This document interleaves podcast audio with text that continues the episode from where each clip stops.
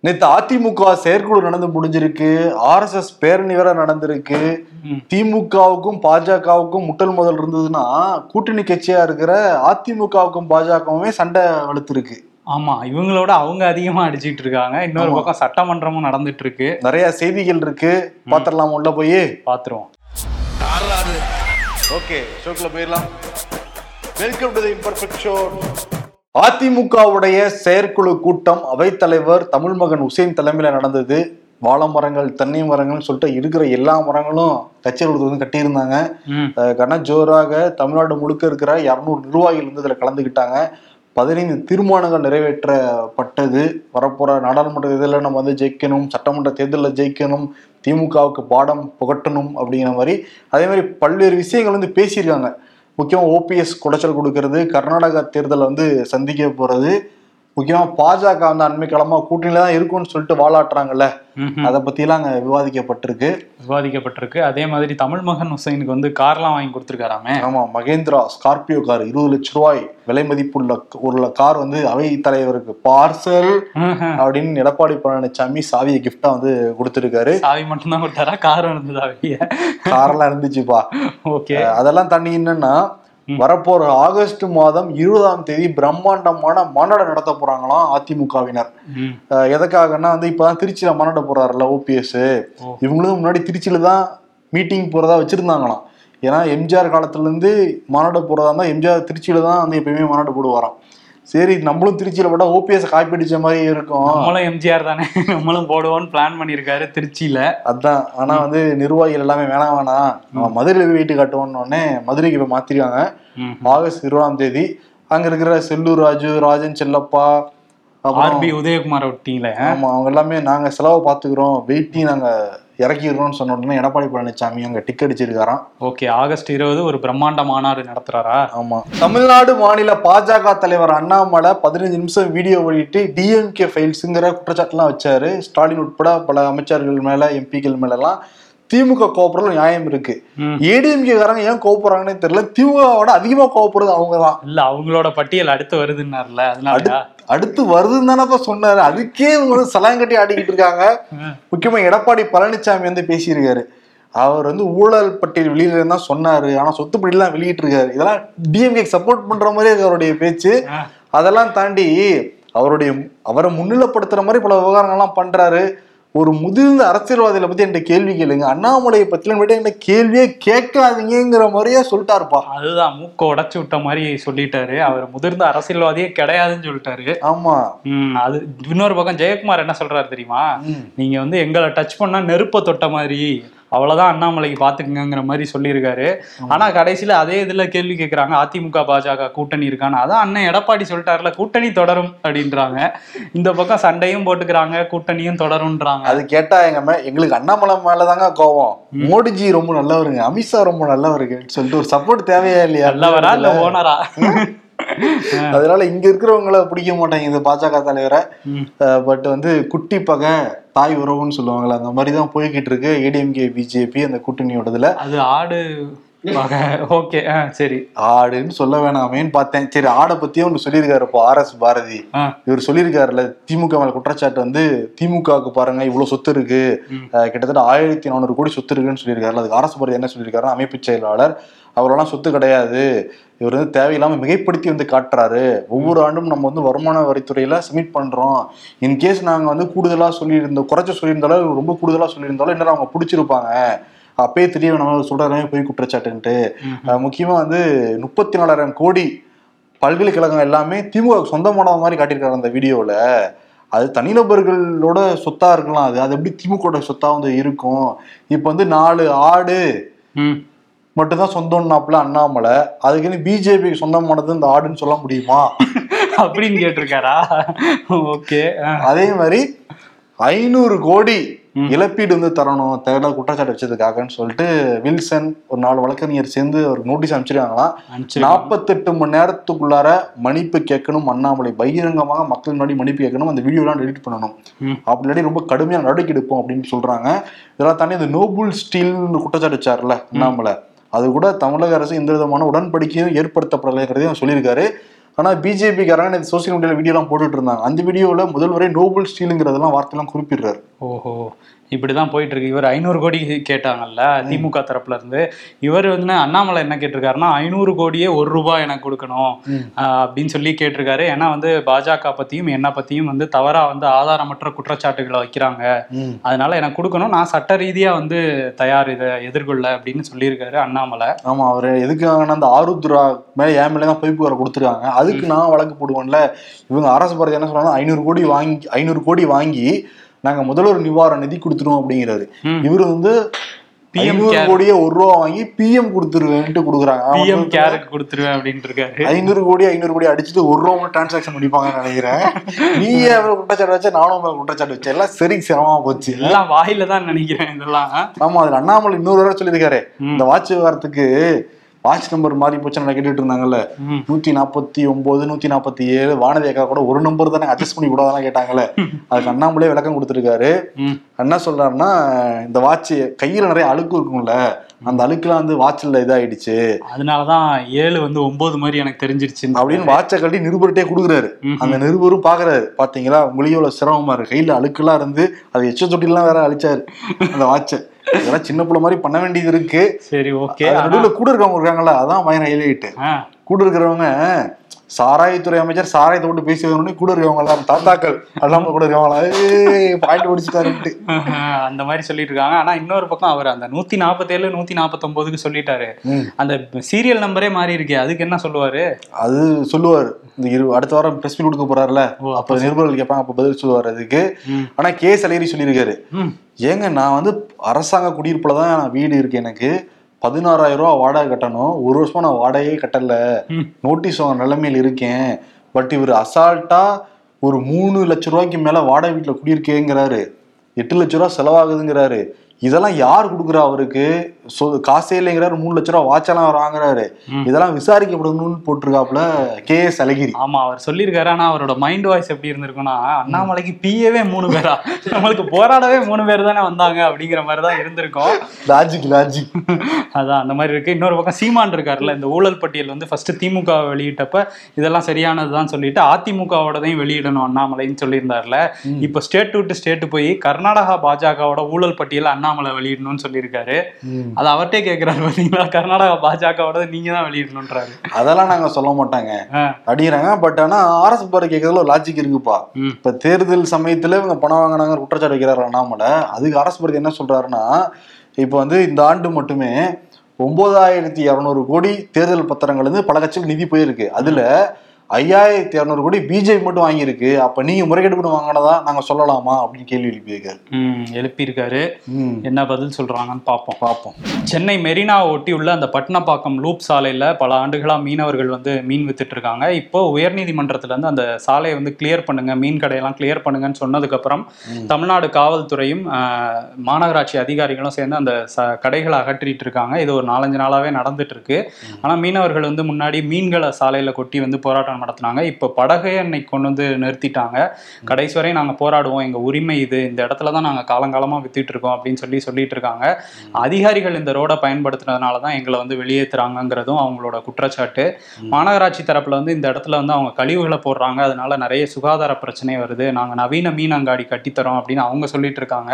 ஆனா கட்டித்தர வரையுமாவது அந்த இடத்துல அவங்கள விடணுங்கிறது தான் எல்லாரோட கோரிக்கையும். அதான் சரியான பார்வையும் இருக்க முடியும். அது வரைக்கும் எங்க வியாபாரம் பண்ணுவாங்கன்னு ஒரு கேள்வி இருக்கா இல்லையா? ம். இன்னொன்னு இந்த தெருநாள இளைஞர்களை வந்து அடிச்சப்ப அங்கிருந்து அங்கே குடியிருந்த மக்கள் தான் அப்படியே கடலோரமா வந்து அந்த மாணவர்கள் எல்லாம் வந்து ஆமா காப்பாத்தினாங்க மீனவர்கள் வந்து அந்த டைம்ல நிறைய உதவி பண்ணியிருந்தாங்க. பொதுவாகவே வந்து திமுக அரசு மேல மீனவர்கள் வந்து கடும் கோபத்துல தான் இருக்காங்க. ஏன்னா மீன்வளத்துறையே வந்து மீனவர் சா இல்லாத ஒருத்தருக்கு வந்து அந்த துறையை கொடுத்துருக்கீங்க. அனிதா ராதாகிருஷ்ணன் அவர் எங்க எங்களுக்கு என்ன வேணுங்கிறத கூட கேட்கறது இல்ல அந்த அமைச்சர். அவருக்கு ஏன் கொடுத்தீங்கன்ட்டு திமுக நோக்கி கேள்வி எழுப்பிட்டு இருக்காங்க. இன்னும் மேல மேலதான் மீனவர்கள் கோபத்துக்கு உள்ளாகிக்கிட்டு இருக்கு திமுக அரசு. இன்னைக்கு தமிழ்நாடு சட்டமன்றத்துல முதல்வர் மு க ஸ்டாலின் வந்து இந்த செவி குறைபாடு உள்ளவங்களுக்காக பத்து நிமிடங்கள் வந்து சட்டமன்றத்தில் என்ன நடக்கும்னு சொல்லிட்டு அந்த செய்கை மொழியில ஒரு செய்தி இது பண்ண போறாங்கன்னா அதை வந்து நீங்க தொடங்கி வச்சிருந்தா நல்ல ஒரு திட்டம் தான் வரவேற்கக்கூடிய விஷயம் அதே மாதிரி அவசர கவன ஈர்ப்பு தீர்மானத்தை கொண்டு வந்திருந்தாரு எதிர்க்கட்சி தலைவர் எடப்பாடி பழனிசாமி அவசரமா? அவசரமா ரொம்ப அவசரமா இது. ஓகே. ஏன்னா வந்து லண்டன்ல திமுக அரசு வந்து பெண்ணிக்கு சிலையை திறந்து வச்சிருந்தாங்க. அதை யாரோ கருப்பு துணியில மூடிட்டாங்களாம். அது செய்தியில் வந்துச்சு செக் பண்ணி நீங்க சொல்லுங்கன்னு சொல்லிட்டு கேட்டிருக்காரு. ஃபேக்ட் செக் பண்ணி சொல்லுங்க அப்படின்ட்டு இருக்காரா? துரைமுருகன் வந்து நாங்க விசாரிப்போம் விசாரிச்சு நடவடிக்கை எடுப்போம் அப்படிங்கிற மாதிரி வந்து சொல்லியிருக்காரு. ஏன்னா பெண்ணிக்கு யாரும் மறக்க முடியாது. ஆயிரத்தி எட்நூத்தி தொண்ணூத்தஞ்சுல அவர் கட்டின அணையினாலதான் தமிழ்நாட்டில் இருக்கிற ஐந்து மாவட்டங்களுக்கு அந்த நீர்ப்பாசனத்துக்கு தேவையான தண்ணீர்கள் எல்லாமே போகுது. ஆமா முல்லை பெரியாறு அணை. ஆமா கிட்டத்தட்ட ரெண்டு லட்சம் ஏக்கருக்கு மேல பயனடையுது தமிழ்நாட்டுல மட்டும். தமிழ்நாட்டுல பல இடங்கள்ல ஆர்எஸ்எஸ் பேரணி நடந்தது. இப்ப டிராயர்ல இருந்து பேண்ட்டுக்கு மாறிட்டாங்கன்னு சொல்லிட்டு ஆர்எஸ்எஸ் கிண்டல் பண்றவங்க சொல்லிக்கிட்டு இருந்தாங்க. பல இடங்கள்லயும் அமைதியான முறையில் தான் நடந்தது. கோவையில மட்டும் சிலம்பாட்டம் நடந்திருக்கான் நீதிமன்ற உத்தரவு மீறி. அதனால மாவட்ட தலைவர் சுகுமார் உட்பட மூன்று பேர் மேல வழக்குகள் வந்து போட்டிருக்காங்க. போட்டிருக்காங்க. இன்னொரு பக்கம் அந்த சென்னையில் வந்து ஆசிய ஹாக்கி போட்டி வந்து பதினாறு ஆண்டுகள் கழிச்சு நடக்க போகுது அப்படின்னு விளையாட்டுத்துறை அமைச்சர் உதயநிதி சொல்லியிருக்காரு. ஆகஸ்ட் மூணாம் தேதியிலேருந்து இங்கே நடக்க போகுது அப்படிங்கிற தகவலை வந்து இன்னைக்கு சொல்லியிருக்காங்க தமிழ்நாடு அரசு சார்பில். ஓகே. டெல்லி அந்த மதுபான கொள்கை வழக்கில் வந்து துணை முதலமைச்சராக இருந்த மணீஷ் சிசோடியா வந்து கைது செய்யப்பட்டார். அதை தொடர்ந்து வந்து அரவிந்த் கெஜ்ரிவாலும் ஆஜராகணும்னு சிபிஐ தரப்புல சொல்லியிருந்தாங்க. நேற்று அங்கே ஆஜராயிருந்தாரு. ஒரு ஒன்பது மணி நேர விசாரணை. விசாரணை முடிஞ்சு வெளியே வந்த கெஜ்ரிவால் வந்து அவங்கள்ட்ட எந்த ஆதாரமுமே இல்லை. ஒரு ஃபேக் கேஸ் தான் இது. நாங்கள் வந்து இந்த தேசிய கட்சி அந்தஸ்து வாங்கிட்டதுனால எங்களை ஒடுக்க நினைக்கிறாங்க. என்கிட்ட ஐம்பத்தாறு கேள்விகள் கேட்டாங்க. நான் எல்லாத்துக்கும் பதில் சொல்லியிருக்கேன். ஆனால் அவங்கக்கிட்ட எந்த ஆதாரமும் இல்லை அப்படின்னு சொல்லியிருக்காரு. ஓகே. ம். ஆனா அது வந்து ஆம் ஆத்மிக்கும் பிஜேபிக்கும் ஒரு பெரிய விவகாரமா தான் போய்கிட்டு இருக்கு. இன்னைக்கு வந்து பாஜக காரங்க வந்து அந்த ஆம் ஆத்மி கட்சியை பதவி விலகணும் அப்படின்னு சொல்லிட்டு முற்றுகையெல்லாம் இட்டிருந்தாங்க. ம். தண்ணீர் இதெல்லாம் வந்து அடிச்சு காவல்துறை வந்து இதெல்லாம் கலைச்சாங்க. இன்னொரு பக்கம் வந்து தமிழ்நாடு முதலமைச்சர் மு க ஸ்டாலின் எல்லா மாநிலங்களுக்கும் ஐ மீன் பாஜக ஆளாத மாநிலங்கள்லாம் கடிதம் எழுதியிருந்தாரு. ஆளுநருக்கு எதிராக நாங்க சிறப்பு தீர்மானம் கொண்டு வந்தோம். நீங்களும் கொண்டு வாங்க. அந்த காலக்கெடு வந்து நிர்ணயம் பண்ணணும்னு எழுதியிருந்தார்ல. அதுக்கு வந்து அரவிந்த் கெஜ்ரிவால் பதில் சொல்லியிருக்காரு. கூடிய விரைவில் எங்க சட்டமன்றம் கூடுறப்ப நாங்களும் இந்த மாதிரிலாம் பண்ணுவோம். ஐடியாக்கு நன்றின்னு சொன்ன உடனே இவரும் வந்து ரீட்வீட் பண்ணி தீ பரவட்டும்னு வந்து போட்டிருக்காரு. போட்டிருக்காரு. நன்றி தெரிவிச்சிருக்காரு ஸ்டாலின். ஆமா. அஹ் பார்ப்போம் தீ எந்த அளவுக்கு பரவுதுங்கிறத. கர்நாடகா பயங்கர பரபரப்பா இருக்கு. அங்க ராகுல் காந்தி வந்திருந்தாரு. ரெண்டு பக்கமும் பிரச்சாரம் மாத்தி மாத்தி சண்டை போட்டுட்டு இருக்காங்க. காங்கிரஸும் பாஜகவும்.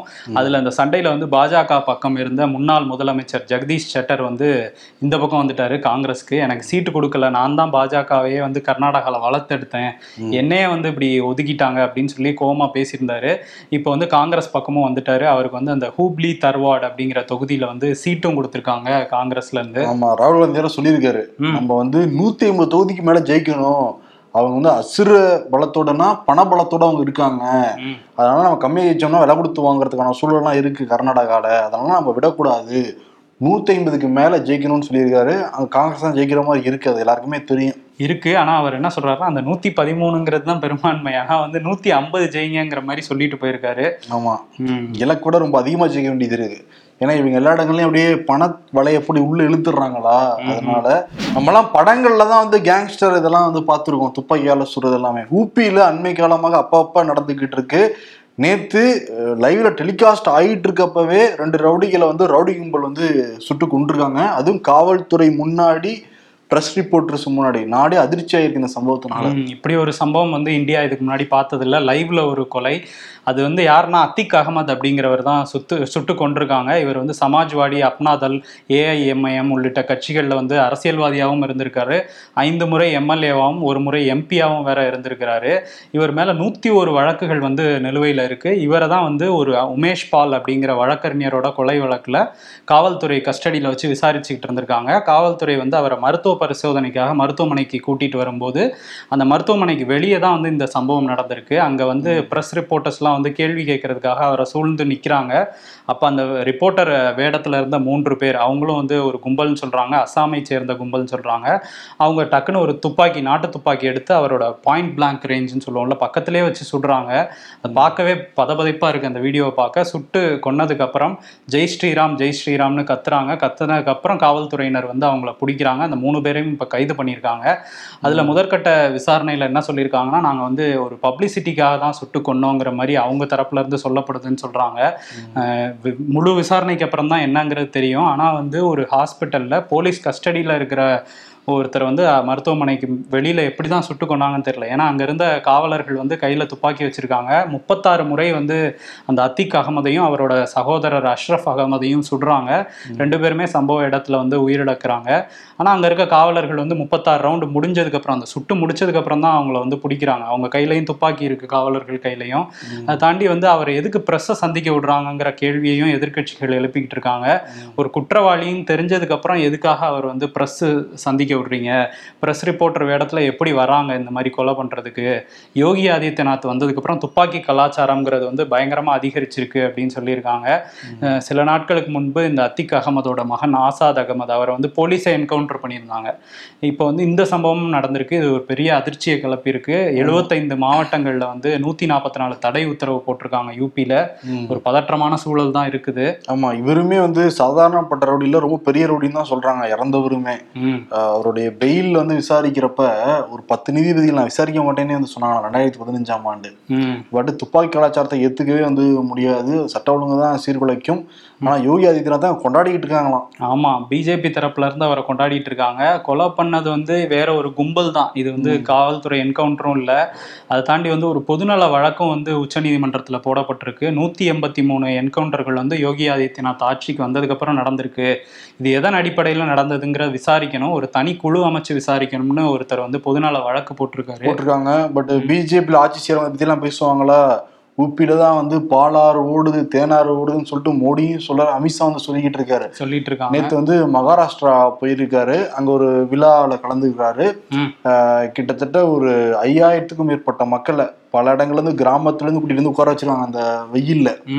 உட்கார வச்சு அந்த வெப்பம் தாங்காம பதினோரு பேர் ஸ்பாட்லயே இறந்து போயிருக்காங்க. இப்ப ஐம்பது பேர் மருத்துவமனையில் அனுமதிக்கப்பட்டிருக்காங்க. அதுல சீரியஸா இருக்கவங்களே பத்து பேரா. அந்த ஹீட் ஸ்ட்ரோக் தாங்காம இறந்து போயிருக்காங்க. இவங்க தான் கூட்டம் எல்லாம் வேற போட்டாங்கல்ல? ஆமா. மத்திய அரசு? தான் கூட்டம் போட்டாங்க. நூறு ஆண்டுகள் இல்லாத அளவுக்கு இந்தியா முழுவதும் இந்த வெப்பம்ங்கிறது ரொம்ப அதிகமாகிட்டு இருக்கு. முக்கியமா பதினோரு மணிலேருந்து நாலு மணி வரைக்கும் நீங்க வெளியே வராதீங்க. தண்ணி நிறையா குடிங்க. நிழலான பகுதியில் நில்லுங்கன்னு இவங்க தான் கிளாஸ் எடுக்கிறாங்க. பட் இவங்களே தான் மக்களை வந்து கொண்டு வந்து நிப்பாட்டி பதினோரு பேர் இறந்து போயிருக்காங்க.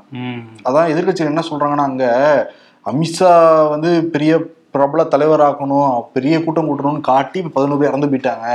இதுக்கு பதில் சொல்லி தான் ஆகணும் ஏக்நாத் சிண்டேன்னு சொல்லிட்டு உத்தவ் தாக்கரே அணியினர் சொல்றாங்க. இப்ப இறந்த குடும்பங்களுக்கு அஞ்சு லட்ச ரூபா வந்து கொடுத்துருக்காரு ஏக்நாத் சிண்டே. நிறைய பேர் வேற அட்மிட் ஆயிருக்காங்க அதான் இன்னும் பதவியப்பா இருக்கு அதனால ஹீட் எல்லா பக்கமும் தான் இருக்கு வெளியே போக முடியல. ஆனால் அடிக்குது பயங்கரமா.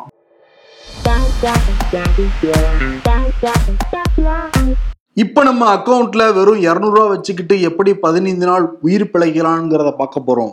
பல பேச்சுலர் லைஃப் அப்படிதான் ஓடிக்கிட்டு இருக்கு. நண்பர்கள் இருந்தா பிழைக்கலாம். நீங்க பில் தான் கேட்டீங்க. சீரியல் நம்பர் கேட்டீங்களா? நூத்தி நாற்பத்தொன்பதுக்கும் நாற்பத்தி ஏழுக்கும் இடையில் ஒரு நம்பர் தானே வித்தியாசம். வானதி சீனிவாசன். பாத்தியாடி பார்வதி வானதி அக்காவோட அறிவை.